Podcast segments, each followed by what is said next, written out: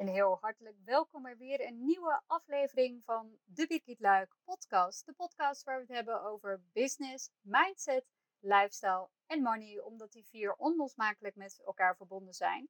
Ik ben Birgit van birgitluik.nl. Ik ben business coach en ik help ambitieuze ondernemers die al een succesvol bedrijf hebben om nog meer impact te maken en om door hun volgende plafond, wou ik eigenlijk zeggen, om hun volgende breakthrough uh, te kunnen bewerkstelligen. En dat doe ik middels coaching, maar ook middels het organiseren van uh, solo business retreats die tailor-made zijn. En dat vind ik echt super, uh, super, ik wou zeggen super gek, maar ik wou zeggen, dat vind ik echt te gek om te doen. En ja, deze podcast maak ik natuurlijk ook om je te inspireren en ook een kijkje te geven in mijn hersenpan en wat er allemaal in omgaat. En het is ook een stukje documentatie richting mezelf. Dus uh, ja, ik hoop dat je het weer leuk vindt om naar een nieuwe aflevering te luisteren. Tijdens deze aflevering gaan we het hebben over money mindset.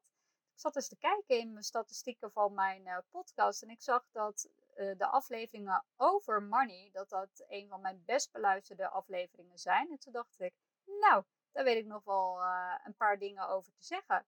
Dus dan ga ik dat lekker met je delen. Uh, ook wil ik je hierbij bedanken om uh, alvast bedanken voor het luisteren naar deze aflevering. En natuurlijk ook weer voor de leuke berichtjes die ik van uh, enkele van jullie heb mogen ontvangen. super dat jullie zo begaan zijn met me en dat jullie trouwe luisteraar zijn. Dat vind ik erg leuk om te horen. Blijf ze ook vooral sturen, want ik vind het heel leuk om, om ze te ontvangen. En natuurlijk ook blijf de podcast delen, zodat we er steeds meer uh, luisteraars kunnen hebben. En ja, op die manier ook weer een stukje meer impact kunnen maken. Nou, terug naar het onderwerp van vandaag. Het gaat over geld. Uh, en ik ben benieuwd, hoe denk jij eigenlijk over geld? Denk jij dat er geld voldoende is? Of denk je van, uh, nou ja, het is altijd wel een beetje schrapen. Of uh, ik hoop maar dat ik het red deze maand en dergelijke. Of zeg je van, uh, nou, geld, uh, dat is bij mij geen issue. Want ik vertrouw er eigenlijk op dat het er altijd is en dat het altijd een overvloed is. En ik weet dat er de laatste, eh, hoe zeg de laatste tijd, maar dus eigenlijk al de laatste jaren is er natuurlijk heel veel te doen over geld. Ik bedoel, je hoeft social media maar te openen en daar komen allerlei beelden voorbij. Dat je een bepaald soort auto moet hebben, dat je een bepaald soort huis moet hebben. Eh, dat je op een bepaalde manier op een vakantie moet gaan en dergelijke. En tuurlijk, al die dingen kosten geld. Tegelijkertijd vragen we ons ook af: word je ook echt daadwerkelijk gelukkig van, van al die dingen? Het maakt geld gelukkig. Nou, ik weet, uh, geld ben ik van mening, maakt niet zozeer gelukkig, maar het kan je verrekte ongelukkig maken als je het niet hebt. En ik ben meer van het type gewoon ervoor zorgen dat je uh, op je, ja, hoe zou ik dat zeggen, op jezelf aangewezen bent en dat je je zaakjes goed voor elkaar hebt hebben en dat je in die zin onafhankelijk bent van welk systeem dan ook, voor zover dat kan natuurlijk. En dat is dan ook mijn missie. Ja, missie, dat klinkt dan weer een beetje zo zwaar, maar dat is ook een beetje mijn drijfveer om ook dingen over geld te delen. Zo deelde ik in een eerdere podcast natuurlijk ook al over ons vastgoedavontuur. Waarom we investeren in vastgoed en op welke manieren we dat doen. Via um, investeren in vastgoed in Nederland en in uh, de UK. Eh, daarnaast investeren we ook in crypto. Uh, leg ik jaarlijks, leggen we, ik moet zeggen ik, maar dat doen we samen. Samen met mijn vriend leggen we onze uitgaven langs de meetlat. Om te kijken, oké, waar geven we in hemelsnaam ons geld dan uit? En is dat nog wel, moeten we dat nog wel op die manier doen? En welke wensen hebben we? En hoe kunnen we dat bewerkstelligen?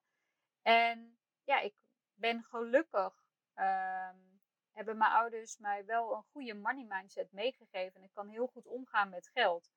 En nou, dat heeft er ook voor gezorgd dat, ik, uh, ja, dat we dit ook eigenlijk weer kunnen doen. En hetzelfde geldt eigenlijk uh, voor mijn vriend. Dus daar hebben we elkaar ook heel erg in gevonden. En um, nou, ik ben dus ook wel benieuwd hoe jij denkt over geld.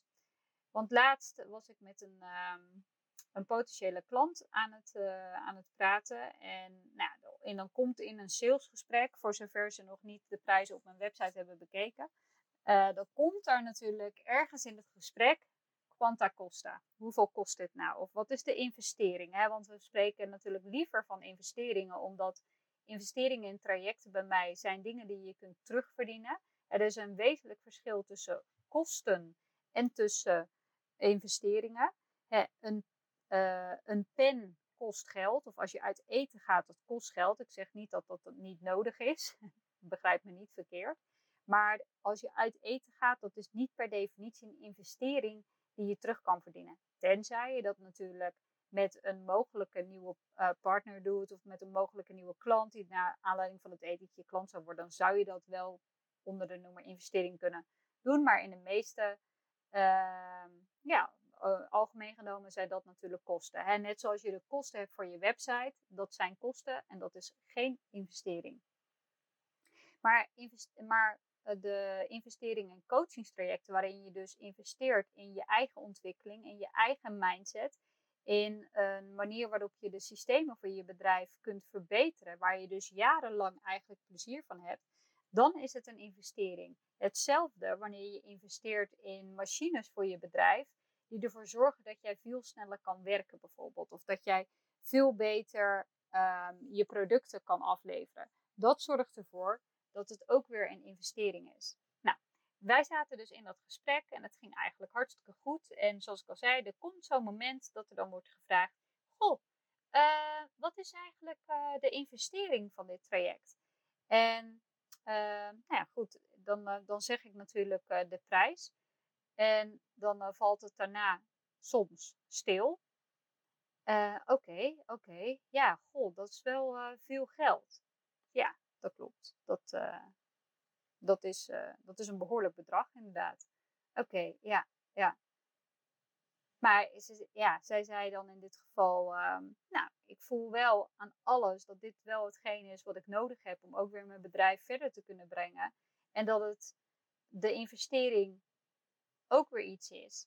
Um, dat ik het dus inderdaad terug kan verdienen, maar dat het ook weer een investering is in mijn money mindset. Want als ik zelf niet bereid ben om dit geld te investeren in mijn bedrijf, dan betekent dat ook dat ik er op een bepaalde manier niet zelf in geloof. En als ik er zelf al niet in geloof, hoe moet iemand anders er dan in geloven? Ja, zo kun je het inderdaad zien. Ik zeg maar, de beslissing is aan jou. Ik help jou hartstikke graag. En uh, ja, ik vind het hartstikke, lijkt me hartstikke leuk om met je te mogen samenwerken en om je hierin te mogen begeleiden. Dus laten we hier de contacten over houden. Ja, ze zegt, nou, maar ik wil het eigenlijk wel doen. Nou, dan kunnen we dat natuurlijk ook gelijk regelen. Dus nou goed, daarna gaat natuurlijk de hele after sales uh, gaat dan natuurlijk in werking met uh, de factuur uitsturen en uh, de, wat we hebben besproken, wat we dan tijdens het eh, traject gaan bewerkstelligen en dergelijke. En dit was zo mooi, want ik had dat aan het gesprek aan het einde van de dag. En ik kreeg de volgende dag kreeg ik een mailtje van diezelfde dame. Um, en daar stond in: Money is everywhere. Dus ik denk, hè, waar gaat het over? Toen zei ze: Ja, je mag best weten dat ik behoorlijk veel weerstand voelde tijdens het gesprek toen we het hadden over de investering. Maar tegelijkertijd heb ik het vertrouwen dat uh, wanneer dit een juiste investering voor mij is, dat het geld uh, dan sowieso op mijn pad komt. En ik ben na ons gesprek, kreeg ik ineens de ingeving om uh, te gaan googelen naar of er wellicht subsidies op mogelijk waren. Om te kijken of ik toch voor mezelf het wat makkelijker kon maken. En jawel, daar zijn in haar geval, het ligt er natuurlijk ook een beetje aan wat voor bedrijf je hebt, waar je gevestigd bent en waar je het traject natuurlijk voor inzet. Er zijn inderdaad gewoon subsidies voor. Dus ik heb op dit moment al uh, twee aanvragen, zei ze, de deur uitgedaan. En ik weet dat er eentje sowieso gaat lukken. En het zou mooi zijn als die andere ook nog gaat lukken. Maar dat zou betekenen dat ik gewoon 70% van het traject via een subsidie ja, eigenlijk kan betalen. Hoe gaaf is dat? Money is everywhere. En waarom ik dit deel met je, is dat deze uh, vrouw heeft een rotsvast vertrouwen dat, dat, er, dat het geld wat zij nodig heeft, dat dat op haar pad komt. En guess what? Als je dat vertrouwen hebt, dan komt het ook daadwerkelijk op je pad, omdat je dan ook gefocust bent op de dingen die kansen kunnen zijn om daadwerkelijk geld uh, meer binnen te krijgen. En tuurlijk, um, subsidies, daar heeft zij wel iets voor moeten doen. Het is niet dat zij dacht, oké, ik ga erop vertrouwen dat het op mijn pad komt. Vervolgens ga ik op mijn kussen zitten en dan uh, wachten tot het, uh, tot het me, tot het, hoe zeg ik dat? Dat het tot me komt. Dat heeft ze niet gedaan. Dus ze heeft ook naast vertrouwen, heeft ze ook wel actie ondernomen van, oké, wat zou ik nu kunnen doen? En heeft ze opgelegd en heeft ze er dus inderdaad die aanvragen uitgestuurd. En zij stuurde me toen dus met mailtje met Money is Everywhere. En een week later kreeg ik opnieuw een mailtje. Ze zei, het is geregeld en ik heb niet één subsidie binnengekregen, maar ik heb twee subsidies binnengekregen. Ja, hoe gaaf is dat? En toen dacht ik, ja, dit vind ik dus echt wel een heel mooi voorbeeld van money mindset. Uh, en hoe je hiermee om kunt gaan. Want iemand die vertrouwen heeft dat het geld er altijd is, die zal ook altijd geld hebben die zal ook altijd geld vinden of altijd mogelijkheden zien om geld te maken.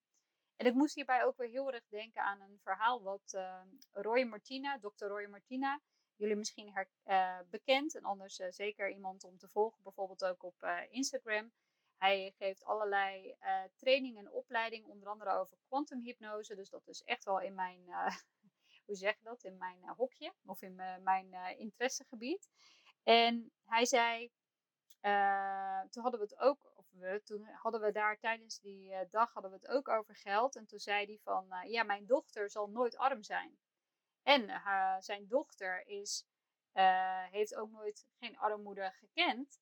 Ehm, maar hij zegt, doordat mijn dochter bij ons is ehm, geboren en ziet waar wij allemaal mee bezig zijn. En het is niet dat daar goud uit de kraan stroomt maar dat zij met hun ondernemerschap en dat ze uh, ja, eigenlijk alles zelf voor elkaar boksen. En dat daar dus gewoon veel geld is. En dat ze in een groot huis bijvoorbeeld wonen. En dat ze wel dus inderdaad eh, bepaalde auto's uh, rijden. Of in ieder geval veel over de wereld reizen. Wat, wat helemaal prima is als dat je ambitie is natuurlijk. En als dat niet zo is, is het ook prima. Um, maar hij zei, mijn dochter zal bijvoorbeeld nooit arm zijn. Omdat dit is haar standaard.